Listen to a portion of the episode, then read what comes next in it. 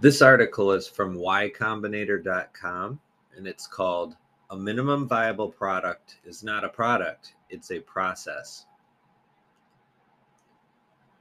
You know that old saw about a plane flying from California to Hawaii being off course 99% of the time, but constantly correcting? The same is true of successful startups, except they may start out heading toward Alaska. It's the same story again and again. First, the team comes up with an idea.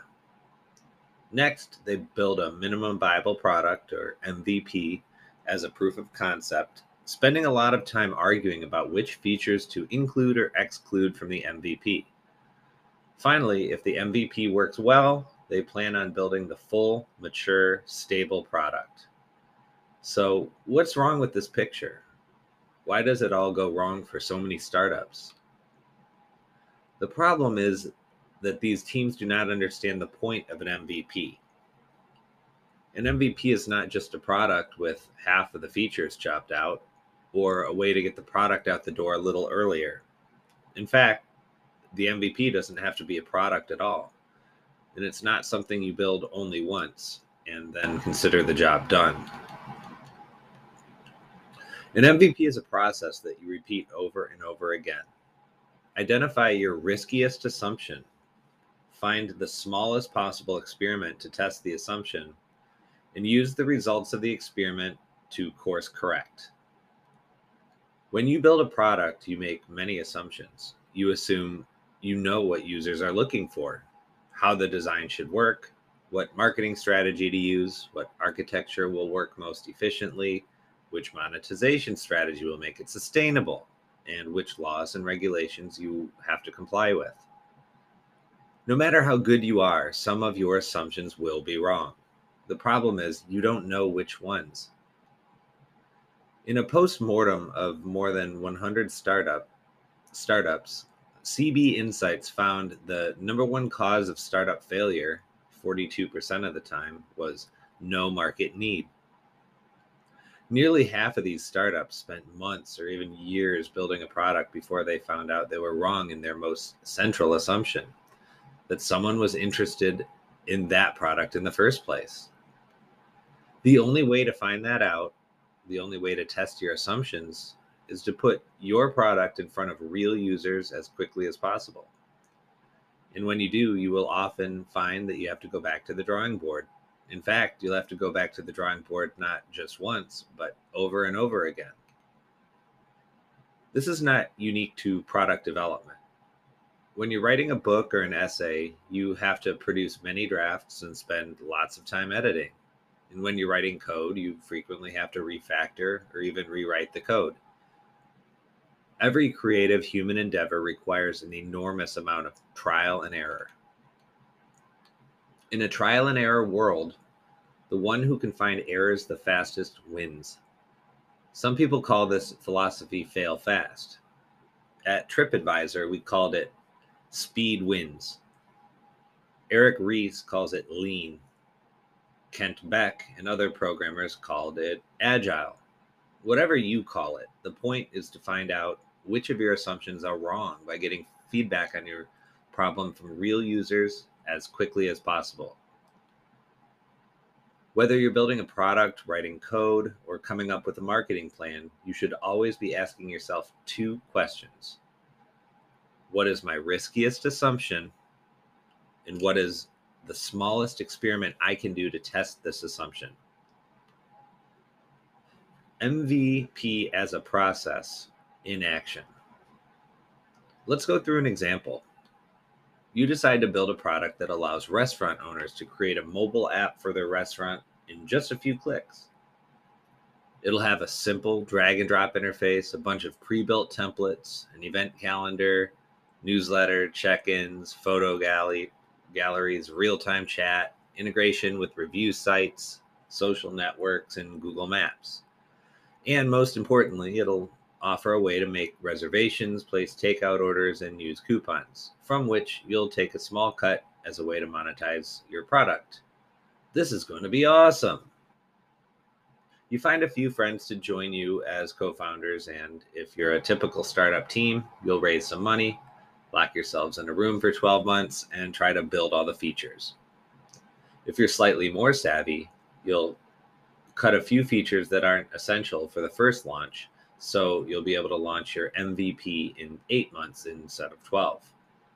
And in both cases, you're most likely going to fail. Why? Well, consider how many assumptions you're making that could turn out to be disastrously wrong. You spend months figuring out how to launch custom mobile apps for your clients, only to find out that a restaurant owner really wants is a mobile optimized website that's easy to find on Google. Or after using all the latest technologies to build a real time chat, you find out that restaurant owners can barely deal with email and don't want to sit at a computer all day. Or worst of all, you might find out that restaurant owners don't want the hassle of dealing with technology and ma- maintaining mobile apps and have no interest in using your product in the first place. Waiting months to discover these critical flaws is too long. At best, losing that much time is an enormous waste, and at worst, it'll put your company out of business. In the words of Peter Drucker, there is surely nothing quite so useless as doing with great efficiency what should not be done at all.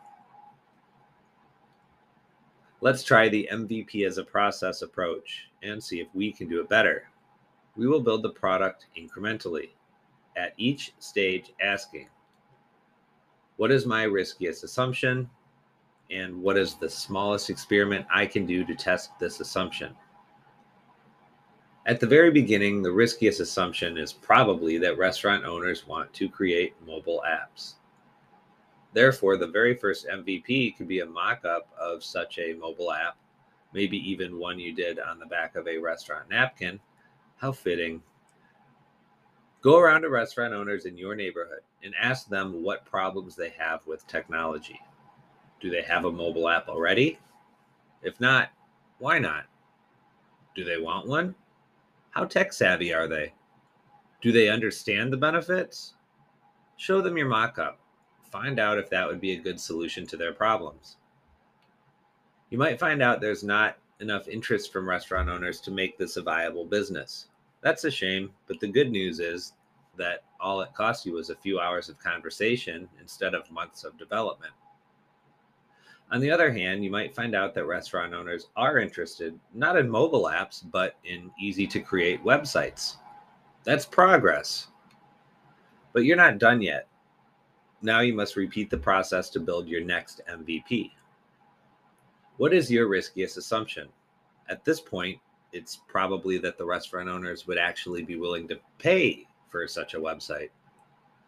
What's the smallest experiment to test this assumption?